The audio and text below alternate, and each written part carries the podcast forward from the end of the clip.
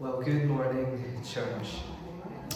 We continue to explore the book of James and unpack his words of wisdom to the church for how we can deal with these worldly problems.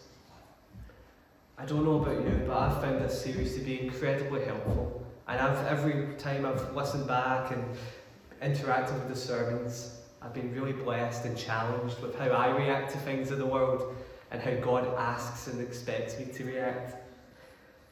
And today we approach the question what should I do when I'm suffering? I think we would all agree that this week, especially, we're feeling the heaviness of our hearts. My prayer for all of us would be that through the study of God's Word this day, that we'd be able to impart some of that back to God that He would take it from us and grant unto us a peace that surpasses all understanding. Before I do anything else, let me just pray for us. Father God, we pray for, for, through the exploration of your word, for the unpacking of what you want us to learn this day, that you will be with us, that you will be shaping us and teaching us what we need each one of us to know. And Father, as we've already prayed and as we've already shared, take from us this heavy heart. We ask we do this in the name of Jesus Christ our Lord. Amen. As I've already said, these studies have been a great series for us as a church, exploring James's wisdoms for the people of God, truths and guidance that, despite the years of distance between when they were first said and now still carry great truth and help.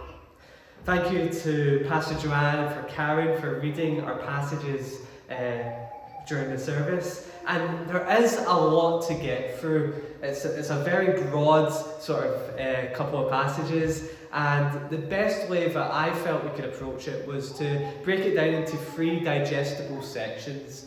And I know for some of you, I say digestible, and immediately your head goes to the biscuit. Don't worry, I've had the thought all through preparing this. But I want to break it down for us because it's a lot to get through and a lot to sink our teeth into. Uh, and as we heard, we start with James 4, verses 13 to 17. And in that first section of scripture, it talks about boasting about tomorrow. And what it is really cautioning us about is against having an attitude of independence from God. But it also comes with a challenge to not just how we live independently from God, but how God actually wants us to live into His will and in full obedience. And we'll unpack each part as we go. But our second section in James 5, verses 1 to 6, in this section of Scripture, James offers a warning to rich oppressors. And he gives them the warning that your sins will be condemned, they will be judged against you. And then finishing our reading, still in James 5, verses 7 to 12, which details this powerful message of patience in suffering until the coming judgment. Now, at first glance, all these sections of the passage they can feel a bit disconjointed. They don't seem to flow in a natural way. But I hope through the unpacking of it and through the sharing that God's placed in my heart, that you'll see that all of Scripture is God influenced and that God is interweaving them together so that we can learn and so that we can grow. So let's dive right into it. In our first section of James today, chapter 4, verses 13 to 17, James asks this question and it will appear overhead What is your life? What is your life? I wonder what your response would be to James if he was to come into the room and ask you that very question. Don't worry, I'm not going to put anyone on the spot and expect you to come up and give me an answer. But just in this moment, how will we ponder about that? What is your life? It's a very important question. See, just before James asks it, he challenges the lifestyle of the people who would have been listening, uh, the original audience. He says how they would go to such and such a city, spend a year there, buy and sell, and make a profit. And this was the custom of those in ancient times. They traded city to city. They would travel somewhere with a product or with something that they could offer. They'd spend some time there, set up a shop, and sell it to the locals. And then once they've done their job and made a profit, well, they'd take their business elsewhere. It was very simple and it was very sort of standard living. Uh, the Jews traded in Tyre, Sidon, uh, Caesarea, Crete, Ephesus, Philippi, Corinth, Rome. Like they, they were a travelling people, and the phrase I came across that I kind of like it is they were nomadic. Uh, where was it? Nomadic commercial salesmen. They were the salesmen of their day. They didn't necessarily go door to door. They went city to city, and that's how they lived. And what James was speaking into was he was saying, What is the desire of your heart? Why are you doing this? They were doing it to firstly make a living, but also to make a name of themselves and to earn some money. They were living for themselves, and in some way, a lot of them were living for their own selfish ambitions. Which, when I can imagine when James asked them the question, What is your life? He's really digging deep and asking them, What is it you live for? What is your purpose in life? And hearing that question as I've been preparing, it challenged me. It actually challenged me to the very core of my being as what is my life? Because for a long part of my story, my journey, growing up, being the eldest of four boys, my story wasn't being written by me, it wasn't being written by God, it was being written by my parents who told me, This is what I want you to do when you grow up, this is how you're going to live, this is how you're going to behave, this is our expectations, and Ryan, you're going to live into them. And it wasn't until I became a young man, was off in college, following in my mum and dad's ambitions, that this question maybe didn't come through scripture, but God sent it to me nonetheless. And it wasn't the life that I wanted for myself. It wasn't what I wanted to be. I didn't want to be what my mum and dad wanted me to be. And it was only when I discovered God that I discovered what He wanted me to be. What is your life? What James is really saying to them is what's the point in travelling town to town to make a quick buck or two when your life is worth so much more to God? What's the point in going town to town and wasting your life away if it's only for yourself? As the passage says, our time on earth is limited. It describes it like a mist, a vapour, and we all know what that means. It's, it's see through, it can come and go very easily. And this idea of vapour or a shadow was actually a frequent figure of speech in the Old Testament. Psalm 102, verse 11, Job chapter 8, verse 9, 1 Chronicles 29 to 15, just to give you some context. This was something that people would have understood. It wasn't just some throwaway comment, but it's merely to convey how life can come and it can go. And I think all too well this week we, we realise that more than we would have given our current context. And James is asking us to consider our own fragility. He's asking us to challenge that the way we live and move actually is only at the permission of God. James does not discourage us from planning or having a, a sort of route map of our life. It's far from it. But what he actually is trying to help us realize is that you could have a plan, you could have a, a goal or an ideal, But God's plan is so much greater. God's purposes for us is so much more potent and impactful than anything we can think of on our own. And it's in his closing remarks on this section that James leaves us with this. If it is the Lord's will, we will live and do this or that. James is telling them, don't live according to your will, but the will of God. It's of such great importance that we live in the accordance of the will of God, that Jesus himself, when he teaches us how to pray, keeps it front and centre. When he teaches us how to pray in the Lord's Prayer, he says, My Father who art in heaven, hallowed be your, your name, your kingdom come, and your will be done on earth as it is in heaven. I believe Jesus includes his prayer as an example of how to pray to remind us humble ourselves. It's not about what you want. And sometimes that can be a hard pill to swallow. It's not about what you want. And that's hard to take. It's not about how happy I want my family to be. It's not about how secure I want my child to grow up. It's about what God wants for me.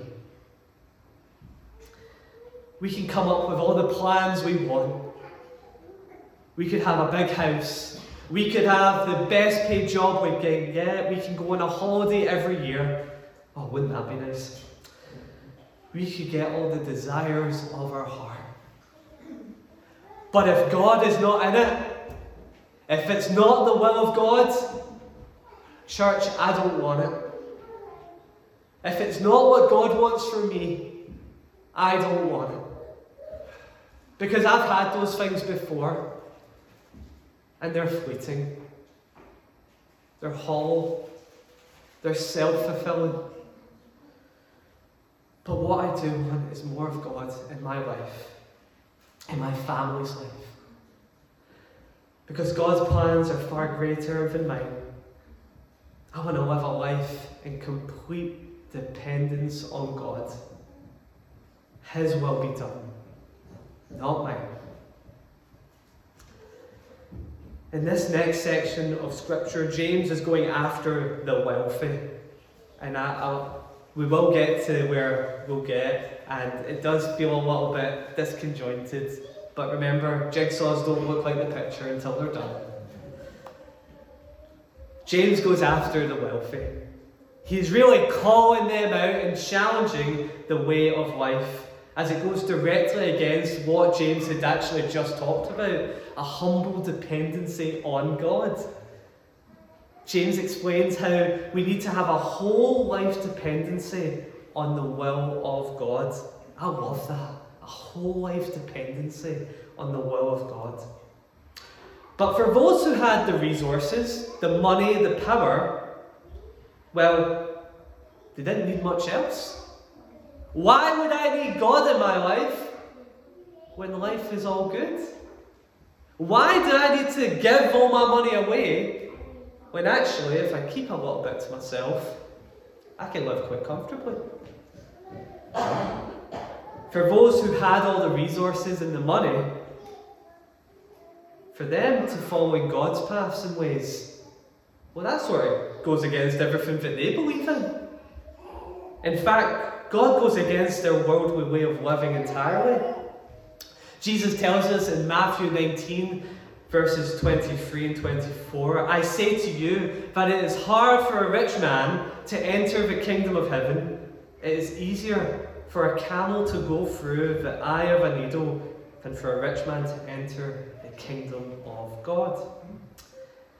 Jesus says this because all wealth does is it builds walls. It builds walls between ourselves and the poor, those who are less fortunate and those who are, and it builds walls between us and God. Because if you don't need God, you don't have any needs. That's a lie the world would tell you. You don't need to depend on God when all your needs are met. You're able to fend for yourself. And as the people of God, we know that when we follow God, we're not following Him out of a response of, oh, maybe if I do this for God, I'll get that big mansion, I'll get that new car, I'll get all the desires of my heart, because I'm being obedient. Because that's what the world tells us. If you put a quarter into, sorry, very American, if you put money, a pound coin, into a vending machine, you get something out. God isn't a cosmic vending machine for our own pleasure, that when you do X, you get Y from God. That's not how God works. What God desires from you is relationship. And what do you do when you're in a relationship with someone? You communicate, you love, you spend time, you get to know each other.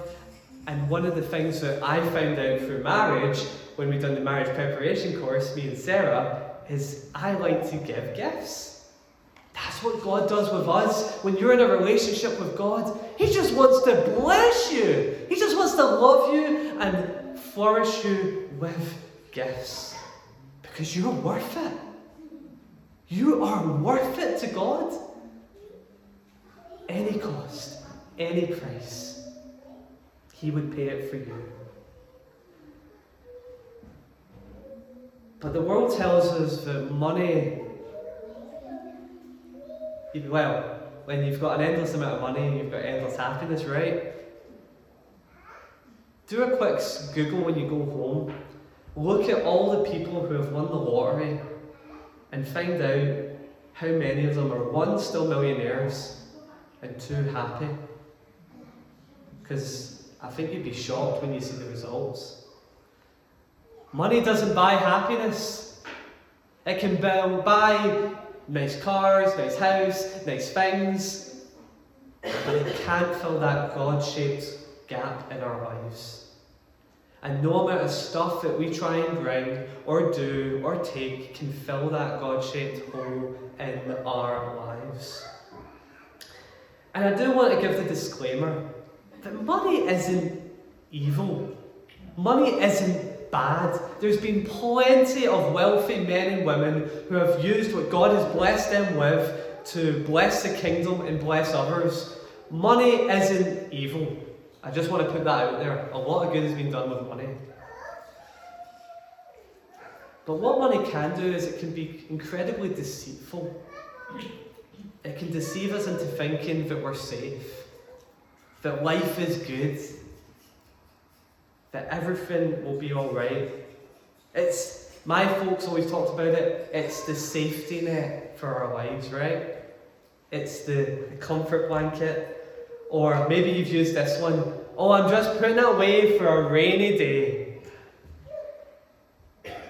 Well, church, the world is torrential outside. It's horrible out there. And this kind of thinking actually it sort of subtly corrupts that mentality that I was talking about, about this humble dependency on God. Because when we convince ourselves that we're safe and secure, well, we don't need to go to God for things, for provision, for, for His care and His trust. And what we begin to do is we put our provision and trust in worldly things instead of putting it in God. What wealth does is it takes away our need to humbly be dependent on God. So when money is comfortable and life is good, we don't need to worry about the will of God because, well, my own will is doing quite well, thank you very much. Life is going fine. And James gives them a warning. Your riches are corrupted and your garments are moth eaten. Your gold and silver are corroded, and their corrosion will be a witness against you and will eat your flesh like fire. You have heaped up treasure in the last days. What James refers to is the destruction of three kinds of wealth. Stores of food are corrupted, they, they rot, garments are moth eaten, and gold and silver corrode. Each one of them comes to nothing in their own way. And in the days of judgment, when we will all be held accountable before God, their wealth will not help them. The corruptible nature of wealth of the rich will witness against them. God will hold it against them. On the day of judgment, it will be revealed that they will they lived their lives in arrogant independence. Instead of having this humble dependence, there's this arrogant independence. That's almost like the, the opposite of what I've been really talking about the worldly way of living. Instead of storing up, instead they stored up their earthly treasure when they actually should have been heaping up their treasures in heaven. And worst of all, this is the thing that really just gets to me. It's the way in which they had accumulated their wealth. It was the suffering and the exploitation of others. Using their positions to exploit and murder anyone that got in their way. And James gives us imagery of them fattening their hearts which I couldn't help but be drawn to that image of when we become new, new creations and Jesus gives us this new fleshy heart. It's again the opposite of what God wants for us. That when we actually live the way the world wants us, it fattens and hardens our heart, which even just as you say, even as the words come out of my mouth, the image of that is just horrible. But actually, when we become new creations in Christ, Jesus gives us this new heart, this soft heart of flesh, new life. It's just a beautiful comparison of how the world will convince you that you want one thing, but actually it's only when we come to Christ and live who God wants us into His will that that's where life is.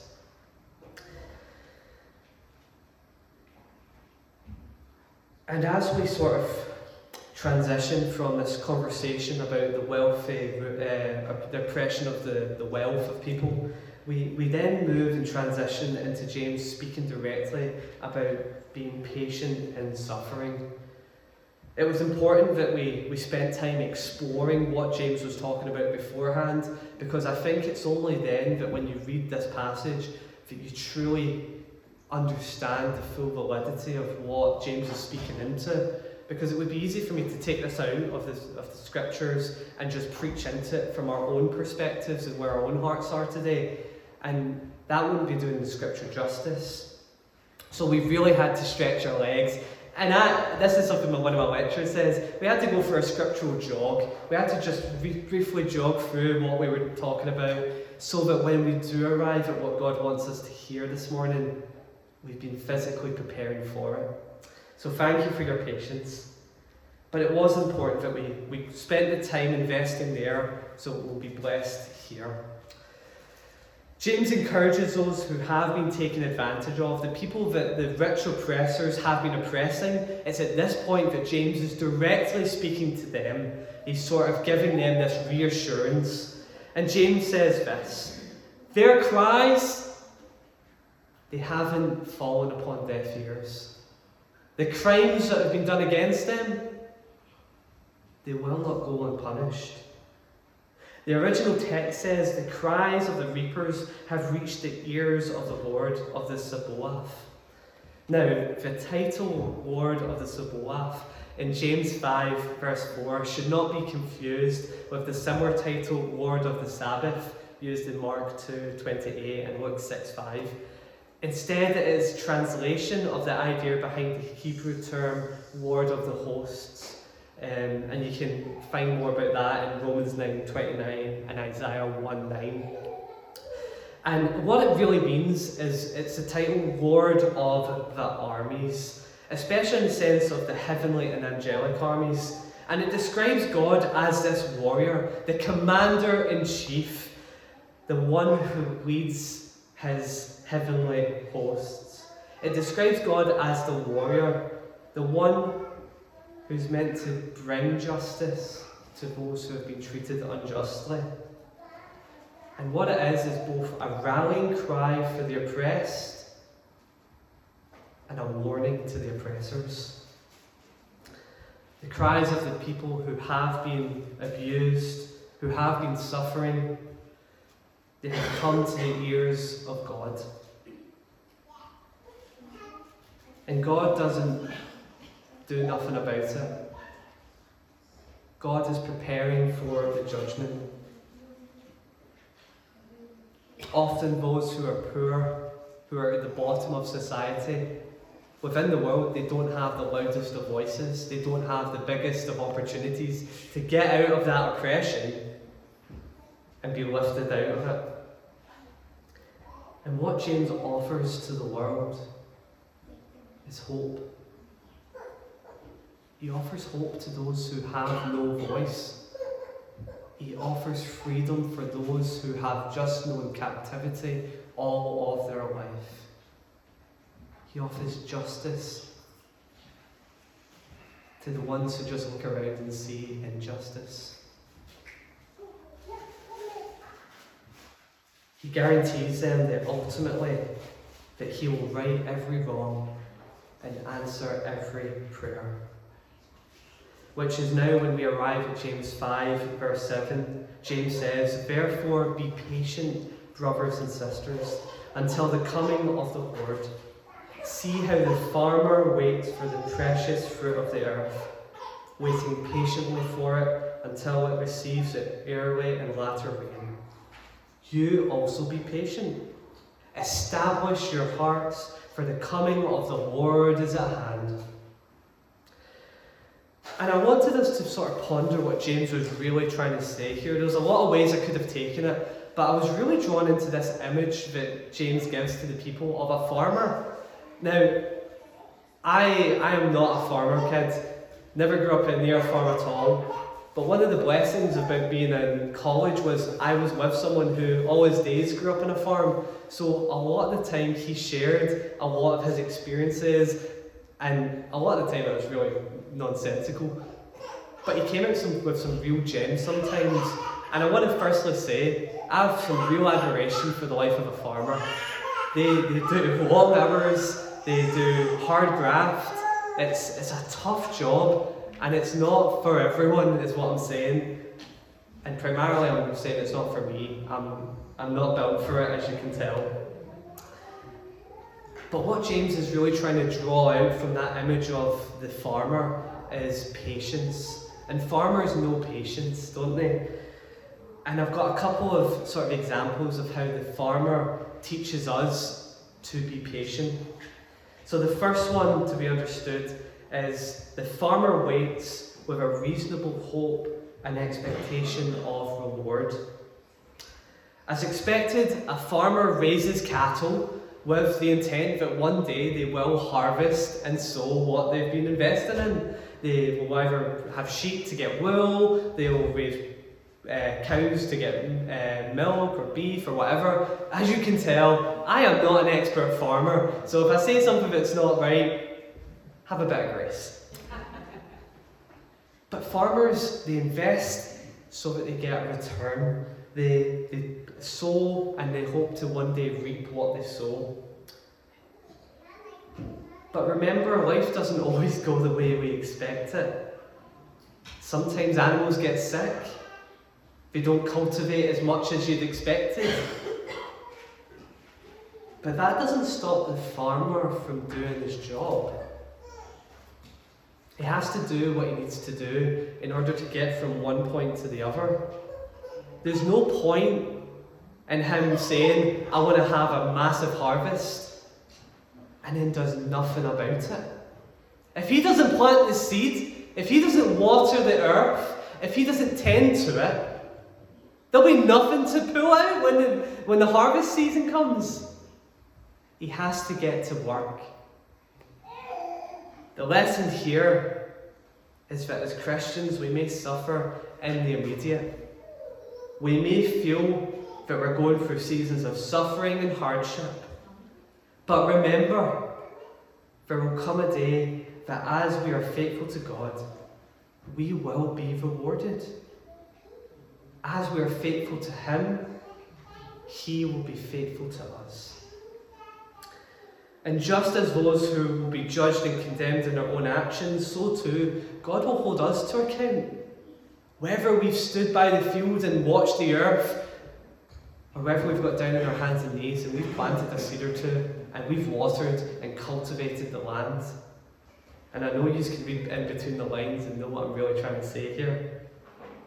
we are going to be held accountable to our actions. And that includes what we do, very much as well as what we choose not to do. You can't harvest if you don't put in the work. But we have to be patient in that. The second lesson we learn from the example of the farmer's patience is he waits despite changing circumstances and many uncertainties. Farmers have so many things they have to take into account the weather, production, we have the, the financial supply and the demand of the product that you're trying to cultivate. All the variables that they have to consider. The weather, if it's just chucking it down, there's no point putting anything in the ground because it's just going to be mush. All of these factors they need to consider. But regardless of all these changing variables, the farmer still has a job to do and has to still continue working all the while. Church, so too, we as the people of God, we have to be continually investing and shaping and being who God wants us to be, despite the changing circumstances of the world outside, despite the turmoil that it may be outside these walls, we still have a job to do. We still have to be patient and faithful and serving despite what's going on out in the world. We have to stand true to our convictions. We have to stand firm in our faith. The third and last of the lessons I want to explore of the farmer's patience is he waits encouraged by the work and harvest of others. It's encouraging when we look around and we see that other people are thriving, when other churches are doing well, and we can really see that the Spirit of God is doing something new in the world. Friends, it should be an encouragement to us because we're a part of that. We might not have a hand in it, but we've been praying for it. We've been asking God for revival. We've been praying to God for a harvest. Church, that is our desire. That is what we started off our year praying into that the harvest is plentiful and that this will be our year of harvest. Do we still believe that? I, I surely believe we do. And I don't know if you've picked up in the news about other church circles, but there seems to be somewhat of a revival going on at Asbury University in Wilmore, Kentucky. And this event was prompted after students spontaneously stayed in their Hughes Auditorium following their weekly chapel gathering on the 8th of February. They're still there. Since the 8th of February, there's been a full auditorium of people praying to God, worshipping, lives being transformed. Church, this is the harvest that we've been talking about. This is the Spirit on the move. God is doing something. God is harvesting and cultivating the land for so long the desires of our heart, the will of God, that humble obedience to Him. I know God wants it for us. I know God wants it for East Belfast. You can see the earth has been prepared. The weather is just right. This is the season. We have been patient. We've been patient through suffering. We've been patient through hardship. And I didn't want to leave us today with that message of suffering and pain. I want to tell you that that pain and that suffering, the service of all those who have served over the years, faithfully day in and day out, week in and week out, that their hard work, their harvesting has been for something. Their prayers have not fallen upon deaf ears. God is doing something, church. We've been so patient. We've been so faithful. It's time to get to work. This should be an encouragement that God is at work. I know for certain He's at work in my life. I know that through this series He's been at work working throughout each one of our lives. And I hope that You've been able to subtly see the thread I've been trying to lead us throughout this message. That the answer to the question, what should we do when we're suffering? It's just simply to humble ourselves, be obedient to God. And that doesn't belittle the suffering that we're going through. And I am not going to be ignorant and say it even takes it away. But, church, it's not yours to hold on to. Give it to God. Trust in Him who has been faithful to you for so many years. Maybe God hasn't been faithful to you because you don't know God. Maybe you haven't seen how He's been faithfully weaving into your life. I would ask you, draw near to Him this day. Don't go another day without living how God wants you to live. Don't go another day living out your own plans when God's is so much greater. Seasons come and go, but God is faithful throughout them. When these seasons come, and they will come, when we are rooted in Christ, we are firm. We stand strong in our faith. And at the end of all things, as we have been faithful to God in our suffering, that God will be faithful to us. As we sort of conclude our time and as I invite the worship team up to lead us in our closing song, In Christ Alone, I want to make you aware that next week we intend to incorporate an opportunity for people to come and be prayed over for healing. We believe God is doing new things. We believe in the power that God, by His Holy Spirit, has given unto us. It's not for us to keep, it's for us to bless others with. So I'd ask you this week draw near to God, pray, and come with expectant hearts that God is doing new things among us. But most of all, be faithful to Him, who has always been faithful to us.